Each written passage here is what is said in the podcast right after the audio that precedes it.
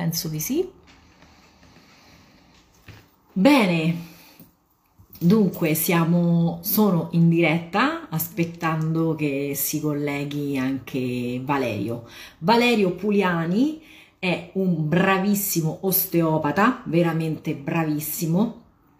Eh, voglio fare, ho voluto fare questa diretta con lui, eccolo qui, lo aggiungo subito.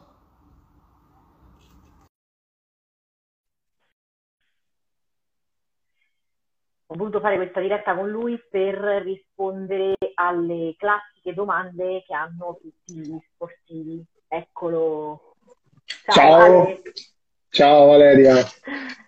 Come va? Come stai? Tutto bene, grazie. Spero anche tu. Abbastanza bene, sì. Se non mi vedi da un po' di tempo vuol dire che più o meno va tutto bene. Assolutamente, spero di vederti il più tardi possibile. uh, guarda, anche io, eh lo sai che insomma sono sempre contenta di vederti, ma insomma se ci vediamo più tardi vuol dire che abbastanza bene. È comprensibile. Allora, intanto che eh, aspettiamo che eh, Instagram dia eh, l'informazione a tutti che è partita la live, io ehm, volevo eh, innanzitutto ehm, non voglio pubblicizzarti, però in realtà voglio dire quanto, qual è stata la mia esperienza, nel senso che io mi sono trovata benissimo con te, ormai sono tipo sei anni, non consecutivi, nel senso che non è che sono sei anni, sì, sì. però diciamo che da pallavolista eh, ogni tanto eh, mi hai aiutata eh, negli acciacchi, diciamo così, e tra parentesi sei l'unico di quelli eh, che nel tempo, eh, anzi pochissimo tempo si è reso conto quando, ti ricordi, mi ero lesionata al menisco.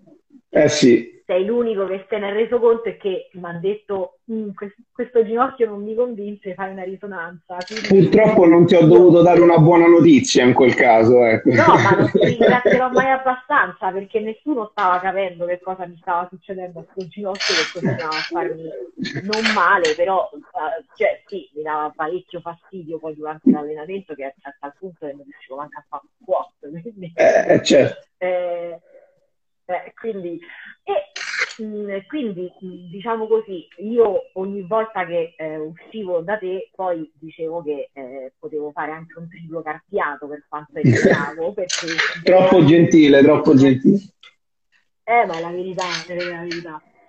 E, e maglia figa mi dice il chiostro sportivo, spero la mia. Grazie.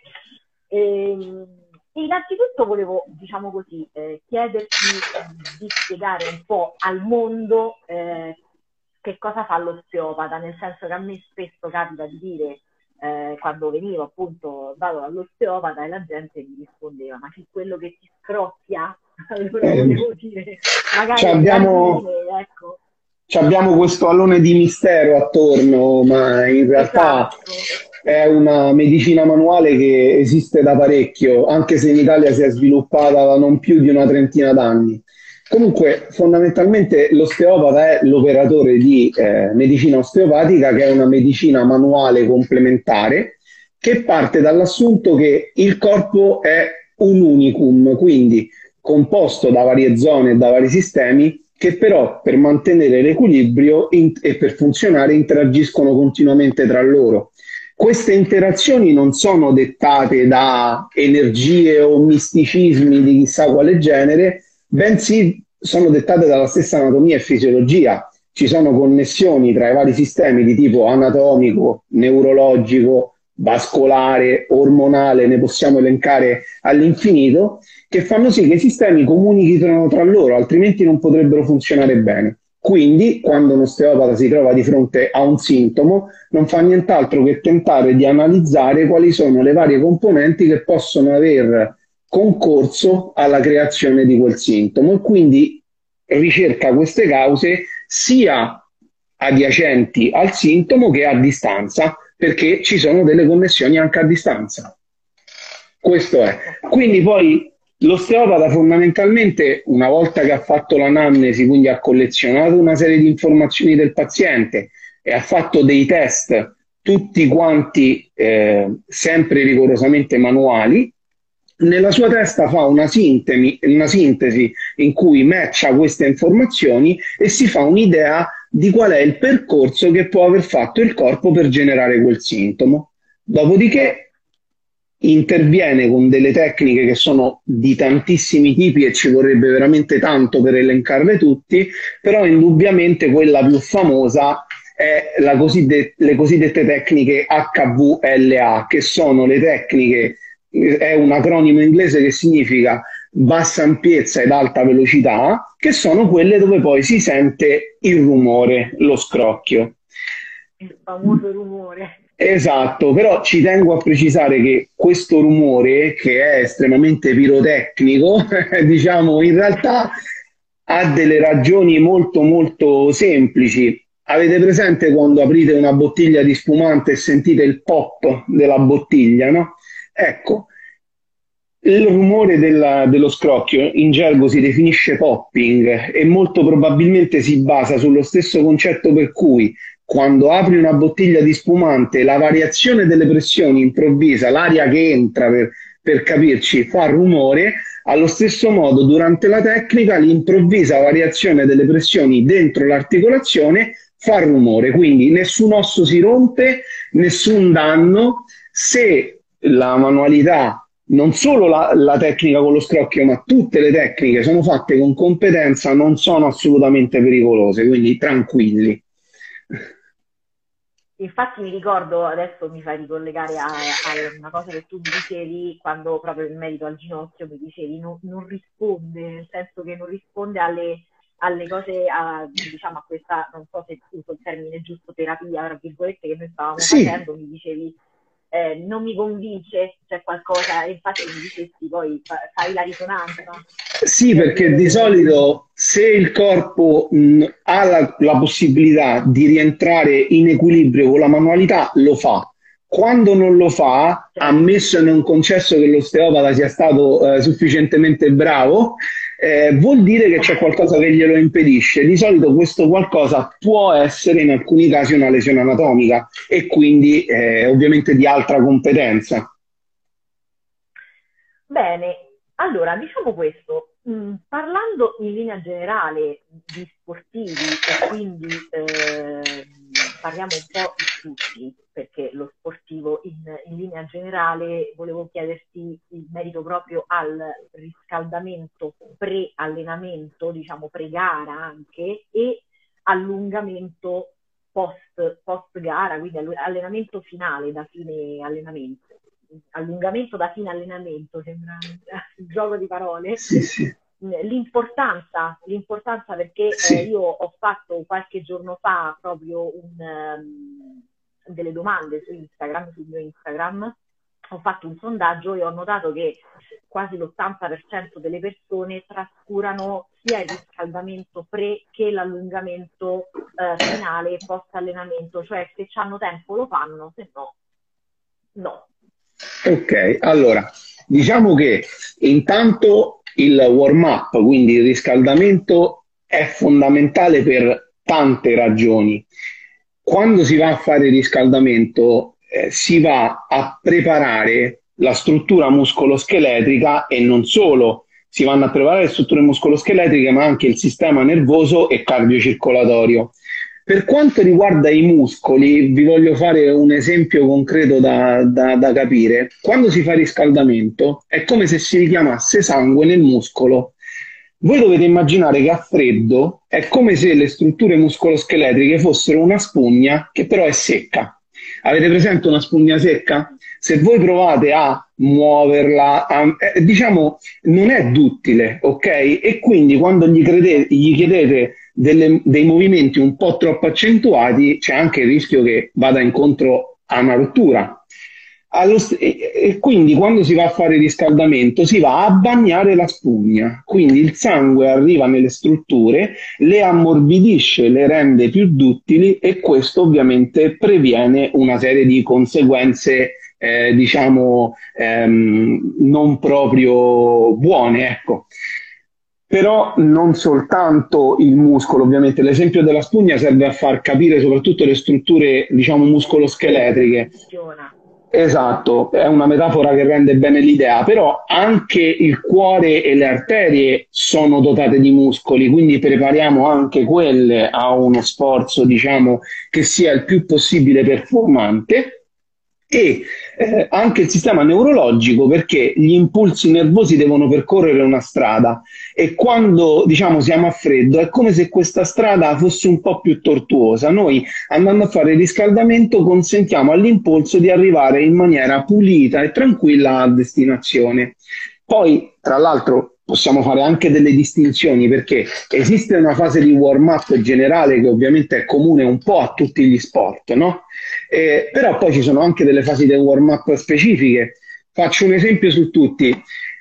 Il riscaldamento mentale, che è una cosa che è tipica di quegli sport in cui è per, la perfetta esecuzione del gesto atletico che fa la performance. Pensate al salto triplo, no?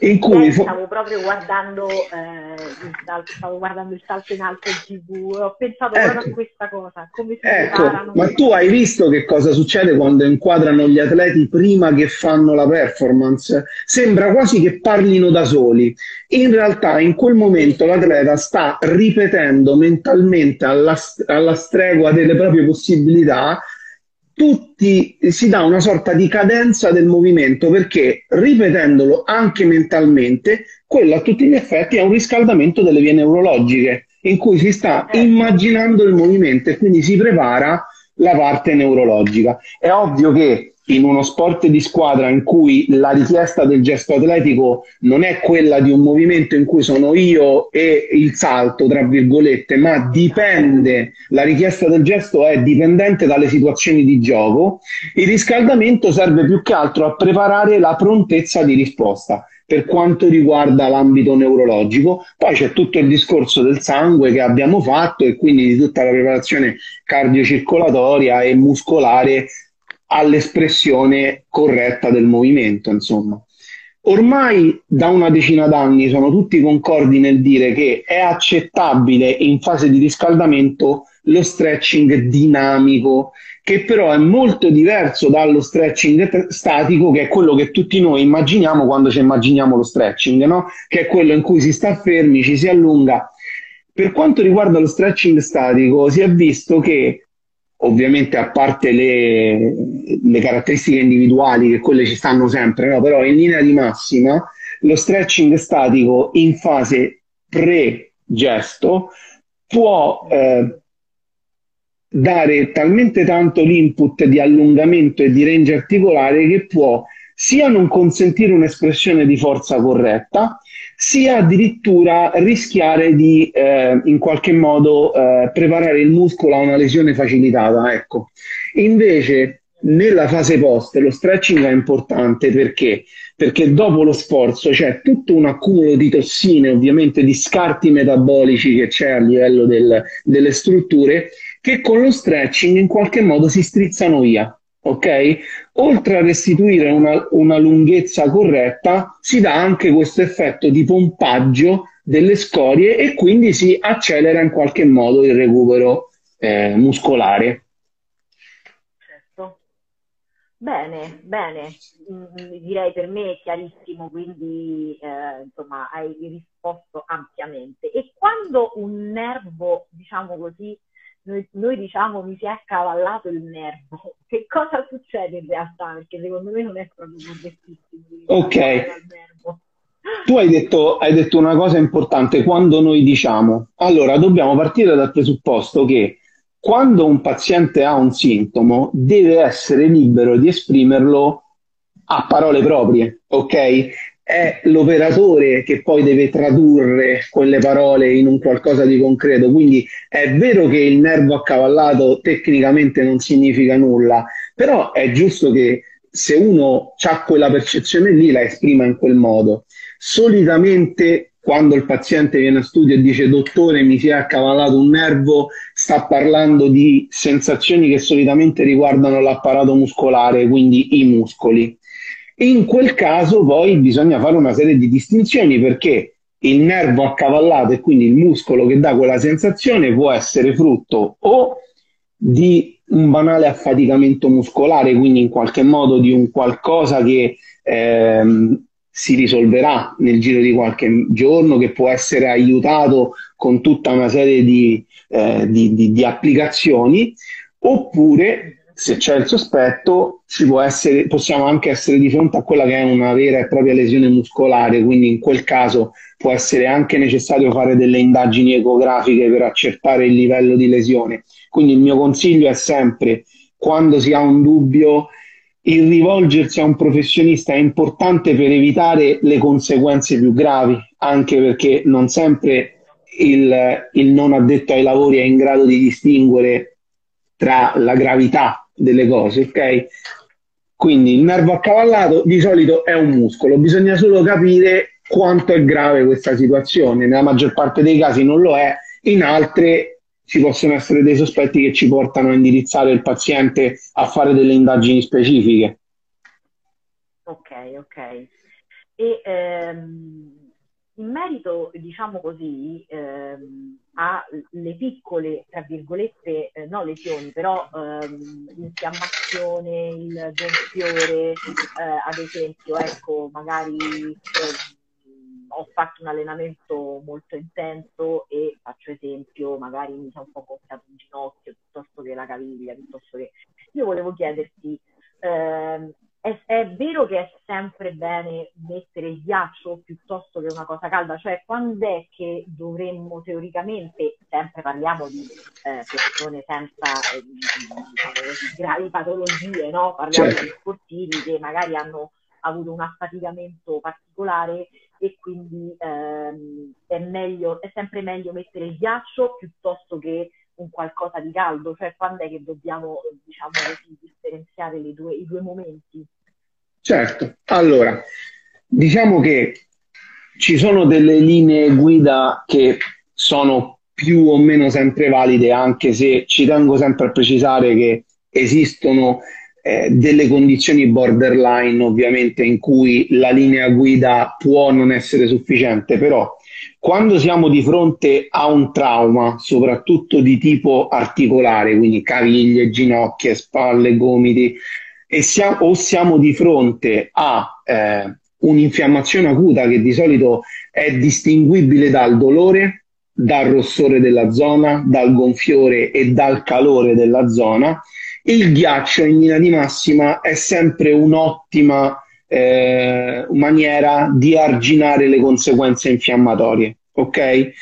Mentre il calore può essere più indicato in quelle situazioni dove la sensazione è più di rigidità e soprattutto la zona coinvolta è, sono quelle zone più tipicamente contraddistinte dalla presenza di grandi masse muscolari, per esempio la schiena, il collo. Allora, in quel caso lì il calore può essere quello che dà i risultati migliori. Però attenzione perché ci sono delle situazioni nelle quali questa regola, se ci si sbaglia, può essere controproducente, e cioè mi viene, in mente, mi viene in mente una su tutte, ci sono quelle situazioni dove effettivamente la schiena c'entra, ma c'entra pure il nervo, la sciatica è l'esempio più eclatante, no? In cui se c'è una, una, fase acuta del nervo, quindi c'è la schiena che mi fa male, ma c'è anche un coinvolgimento infiammatorio del nervo, l'applicazione del calore può dare brutte sorprese. Ok? Quindi ecco perché quando si ha un dubbio comunque è sempre meglio chiedere, però in linea di massima traumi e infiammazioni acute, soprattutto di tipo articolare, chiamano il ghiaccio, rigidità di zone con grandi muscoli chiamano più che altro il calore. Quindi questa è la regola generale in linea di massima, Sem- sempre parliamo, diciamo così, non eh, appunto come dicevo prima, di persone che non abbiano eh, di atleti o cose gravi, ecco. Sì, sì atleti come, come, tutti, ma anche chi va a farsi la partita a calcetto certo. piuttosto che no, non per forza di allenare 5 volte a settimana. Atleti e falsi Beh, atleti. atleti. Atleti e falsi atleti, sì. Diciamo atleti di altissimo, medio e basso livello, certo. in questo modo. E, ehm, mentre un una domanda che io volevo farti, eh, non so se in realtà riguarda solo nello specifico dall'abolisti o eh, se anche, non so, i femministi piuttosto che... Eh, e, e, riguarda la spalla, la famosa spalla che il pallavolista ogni tanto, ehm, diciamo così, ehm, sente perché eh, come tutti sappiamo spessissimo eh, logicamente il movimento della pallavolo è quello soprattutto per chi non fa il libero quindi eh, certo. la schiacciata e quindi diciamo così da cosa può nascere anche se forse è una domanda un po' troppo generica dimmelo tu e come può a, a quel punto evitare come si può evitare che ritorni un, dolore sotto sforzo, sotto stress, magari eh, soprattutto per chi eh, fa più di una partita a settimana, magari quattro allenamenti più la partita, sì. comunque cose intense. Certo. Allora, partiamo col presupposto che a me la spalla sta antipatica, a parte gli scherzi. Non... no, se vi può confortare non solo a me, ma a moltissimi operatori del settore, perché la spalla è veramente un mondo enorme. Già solo parlare di articolazione, eh, diciamo, gli si fa un torto perché in realtà quando si parla di spalla stiamo parlando di un complesso articolare che per funzionare utilizza cinque articolazioni diverse. Quindi già questo vi fa capire la complessità della zona. Ora, non volendo aprire discorsi troppo generali, ma concentrandoci sull'atleta, ecco, su, sullo sportivo, fondamentalmente i problemi che possono, diciamo, generarsi sulla spalla sono di due tipi, che sono quelli traumatici e quelli ovviamente ognuno fa capitolo a sé e ognuno è diverso, e poi ci sono quelli da sovraccarico che probabilmente sono quelli ai quali tu ti riferivi, ok? Sì. Ok, allora le problematiche da sovraccarico della spalla solitamente dipendono, ora non me ne vogliano gli operatori del settore magari che, che mi stanno ascoltando perché cercherò di essere sintetico, se no non la finiamo più. No, infatti mi dispiace che la domanda, diciamo, mi rendo conto è un po' è parecchio generica, Vabbè, però... parla a noi, a noi diciamo, esatto. non siamo proprio esperti del Vabbè, dobbiamo fare un discorso comprensibile e rapido, se no la gente si rompe le esatto. scatole. Allora, fondamentalmente sono due le strutture che possono essere coinvolte, sono la cuffia de- dei rotatori e il capolungo del bicipite. La cuffia dei rotatori è un complesso di tendini che fondamentalmente eh, crea i movimenti di rotazione sulla spalla, cerco di essere rapido. La, il capolungo del bicipite, nonostante sia uno dei due tendini del bicipite quindi muove l'avambraccio, non la spalla, in realtà anatomicamente rientra a far parte di quelli che sono gli stabilizzatori della spalla. Allora, dovete considerare che la spalla, oltre al fatto che funziona per cinque articolazioni diverse, fondamentalmente funziona in sospensione, quindi non è incastrata dentro alla propria struttura, bensì c'è una piccola strutturina che fa parte della scapola sulla quale l'omero si va a centrare. Questa centratura corretta dipende dall'equilibrio muscolare, ok? Quindi, quando c'è un atleta che in maniera recidiva tende ad andare incontro ad infiammazioni più o meno importanti della spalla, fondamentalmente quello che va fatto dopo averlo curato, perché quando è in fase acuta ovviamente va curato, ma dopo averlo curato è andare ad analizzare quali sono le caratteristiche di equilibri muscolari e posturali che possono concorrere all'insorgenza del dolore. In poche parole, se questi equilibri non sono corretti, la centratura è sballata, passami il termine, e tutti quanti i tendini possono essere portati in un sovraccarico meccanico tale da essere facilitati a sviluppare uno stato infiammatorio. Ok? Allo stesso modo, questa scarsa centratura può stressare le strutture di contenimento di cui fa parte il capolungo del bicipite ed eccola lì che può dar luogo a un altro genere di sintomo che comunque però deriva dalle stesse situazioni.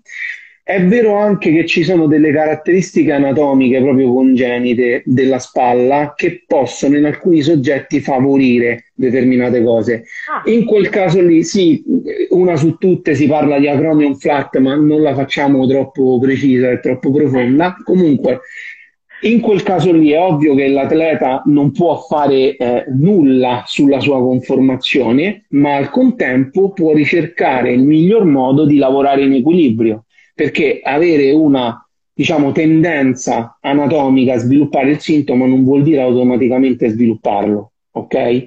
Quindi no, certo, certo. esiste il modo di cercare di rendere la cosa eh, meno pericolosa possibile, tra virgolette, passami il termine. Ok, ma quindi scusami, ti, ti voglio chiedere questa cosa, eh, siccome a noi allenatori eh, capita, mh, purtroppo capita spesso, che eh, ci siano degli atleti eh, che abbiano questa tendenza, eh, diciamo così, a, a, a riavere eh, la spalla sempre, non so se uso i termini giusti, eh, pure tu abbi pazienza. Non ti preoccupare. Eh, la spalla, l'infiammazione che eh, ritorna, diciamo così. Il, il, fatto che noi eh, prima dell'allenamento ehm, gli facciamo fare ad esempio l'elastico eh, per cercare di, di, riscaldare, tra virgolette, tutta questa parte, è, è positivo comunque in linea generale per fare in modo che facciano quei due o tre esercizi in più rispetto agli altri eh, per eh, il, il riscaldamento della spalla? Allora, il riscaldamento è sempre un ottimo modo di preparare la zona, quindi di cercare di ridurre al minimo diciamo gli effetti collaterali del gesto atletico, mettiamola così, ok? Certo, certo. Però poi ovviamente quando il problema eh, è, ad esempio, ora dico una di quelle dico una di quelle parole che ti fanno fare bella figura al bar con gli amici in cui la, la discinesia scapolomerale, ok? Cioè, eh, Aspetta che, la segno. Sì, guarda, è, è, una, è, un parolone che sta a significare una coordinazione alterata della scapola, ok? Quindi tu dici all'amico tuo c'è una discinesia, quello ti dice mai salvato la vita, in realtà no, se significa semplicemente che c'hai un, ma, una malcoordinazione, uno squilibrio muscolare, in quel caso lì ovviamente il riscaldamento di per sé non è curativo, è diciamo un, un modo di preparare la zona, ma poi esistono ovviamente degli, dei lavori specifici che servono a creare stabilità e a creare equilibrio e ovviamente in quel caso lì ci vuole qualcuno che abbia le competenze per intervenire in maniera specifica. Anche il preparatore atletico, magari sul suggerimento, eh, lì può subentrare anche il lavoro d'equipe, no? Magari il fisioterapista e l'osteopata possono eh, far presente al preparatore atletico le cose che loro, con le loro competenze, hanno notato e dare dei suggerimenti sul tipo di lavoro da fare. A me capita spessissimo di parlare magari con i preparatori atletici delle squadre per dirgli guarda, questo atleta è evidente che ha questo difetto, tra virgolette, posturale, definiamolo, quindi può essere indicato lavorare nello specifico su queste cose. Ok? Perfetto, perfetto, perché eh, eh, tra parentesi hai toccato un argomento che io, eh, di cui ho parlato proprio un po', un po' di settimane fa, eh, dicendo proprio agli allenatori ricordatevi che non siamo proprio dei factotum, nel senso che eh, soprattutto in fase di preparazione atletica se non siete sicuri che un esercizio sia fatto correttamente, perché a volte può capitare anche questo, piuttosto che eh, far, far, sì che gli atleti si facciano male, contattate un preparatore atletico o comunque qualcuno che vi possa aiutare eh, nello specifico, perché comunque poi gli atleti alla fine nel campo della pallavolo almeno 12 atleti normalmente ce li hai, quindi eh, essere certi che stiano facendo correttamente un esercizio, per quanto noi allenatori comunque facciamo corsi su corsi, però alla fine non è io sono un preparatore atletico, né un certo. no? a, a ognuno il proprio lavoro, ma guarda che le competenze, le competenze, valgono per tutti gli ambiti, cioè anche io quando mi si certo. parla di preparazione atletica eh, non faccio nessuna fatica a dire che sono ignorante in materia, quindi semplicemente eh, ognuno si occupa del proprio ambito ed è corretto anche riconoscere determinati limiti, no? Io se ho bisogno di, di, alcune cose specifiche, io demando al professionista di settore, quindi tutti dovremmo fare così, quindi la considerazione è corretta. Bene. Bene, allora, eh, se non ci sono domande, io non, ho visto un sacco di gente che si collegava, eh, però a parte spero che non escano fuori domande della serie, dottore c'ho un dolorino alla schiena, ma che cosa può essere? Avevo il terrore che le Più che altro spero eh, di essere stato chiaro, perché ovviamente gli argomenti... Secondo me sì, eh, lo so, lo so, Vale, è logico che io infatti diciamo eh, che a grandi linee ti ho chiesto di spiegare alcuni punti che normalmente eh, si ripetono durante eh, l'anno sportivo, un po' per tutti gli sportivi, quindi non solamente eh, per, i, per, i, pallavolisti, no? Eh, che a volte certo. si acutizzano nella fase di preparazione atletica, però poi durante l'anno tante cose riescono fuori, diciamo così.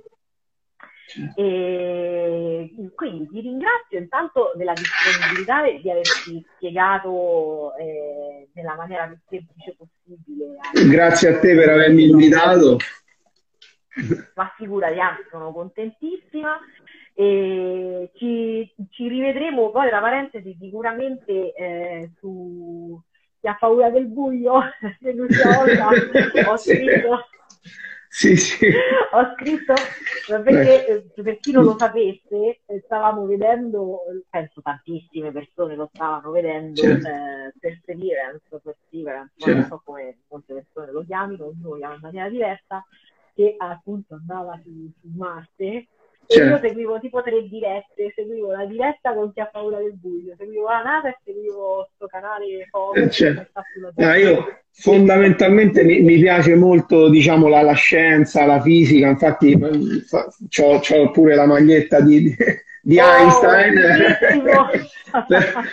Quindi diciamo che... Allora forse era riferita a te la maglietta fighissima. Quando... No, potrebbe essere, non lo so, ma pure la tua è fighissima però. Eh.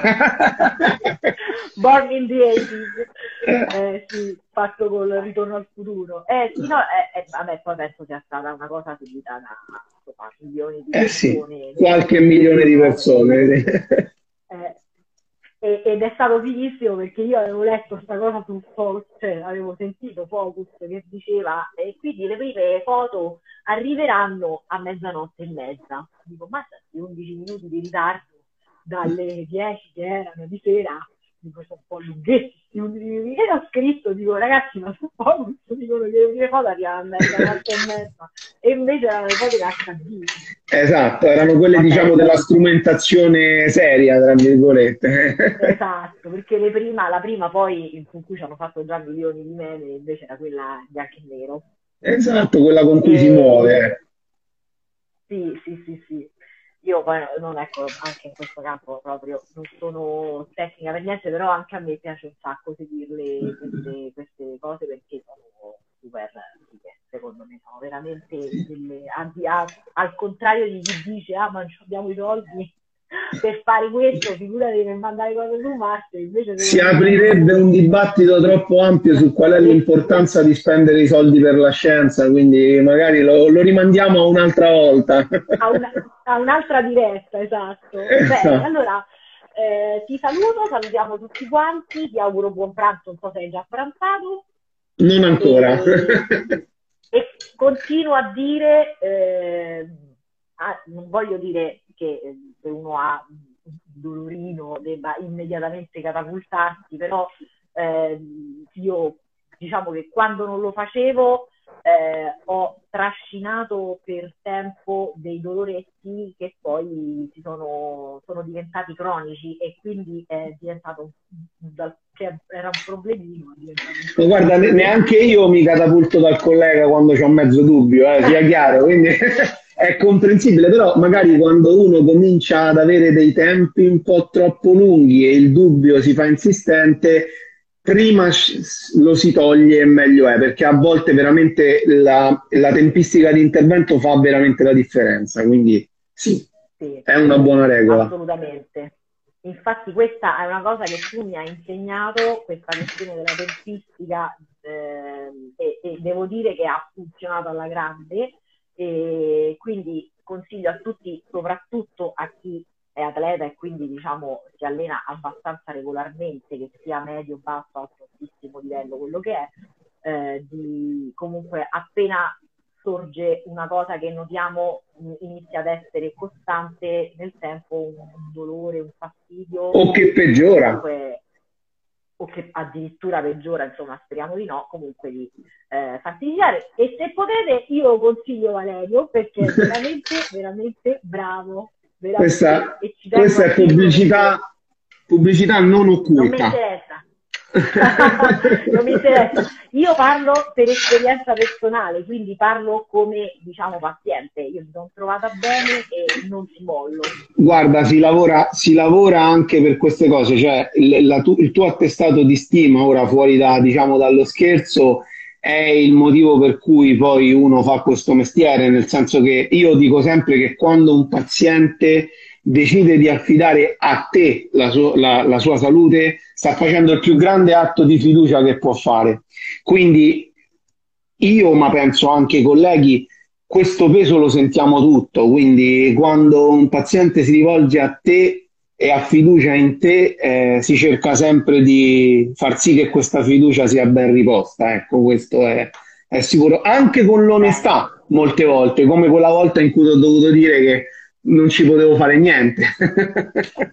Guarda, infatti lo volevo dire che eh, non voglio dire che eh, ci siano per forza persone che, ti, che, che prendano in giro i pazienti, però devo dire che una delle belle cose, almeno per quanto ti riguarda, è che sei comunque un, un, un, dottore super onesto e quindi il fatto che tu, ad esempio, quella volta mi abbia detto questa cosa non mi convince, non, non, non possiamo andare avanti, fai prima di tutto una risonanza perché voglio togliermi dei dubbi, per esempio in quel caso, oppure addirittura una volta mi ricordo in merito a un'altra cosa, tu mi dicesti proprio su questo diventa un lavoro su cui io non posso agire più di tanto, quindi e poi siamo passati a un'altra cosa, però effettivamente io ti ringrazio perché veramente anche trovare delle persone, degli specialisti che ti seguono anche in maniera onesta, non voglio dire sia diventato difficile, però insomma io sì. sono molto contenta di averti trovato.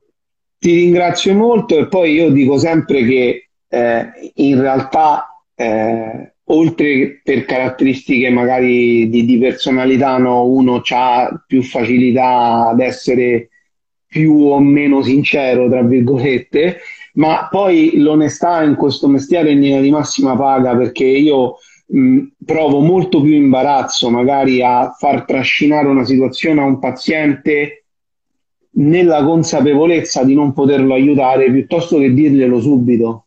Quindi certo, certo. per me è, è, molto più facile, è molto più, diciamo, eh, remunerativo non nel senso economico del termine, ma proprio diciamo professionale, far presente quando ci sono quelle situazioni in cui non è mia competenza, ma magari è di un altro professionista. Altrimenti gli altri professionisti non esisterebbero. parliamoci chiaro. No, certo, certo. Assolutamente, assolutamente. Bene, vale, è stato veramente bello e insomma se poi usciranno fuori altre domande da chi vedrà il video anche eh, dopo e non in diretta, certo. faremo, io lo dico sempre, faremo un'altra live con, con altre domande. Okay. Ben volentieri.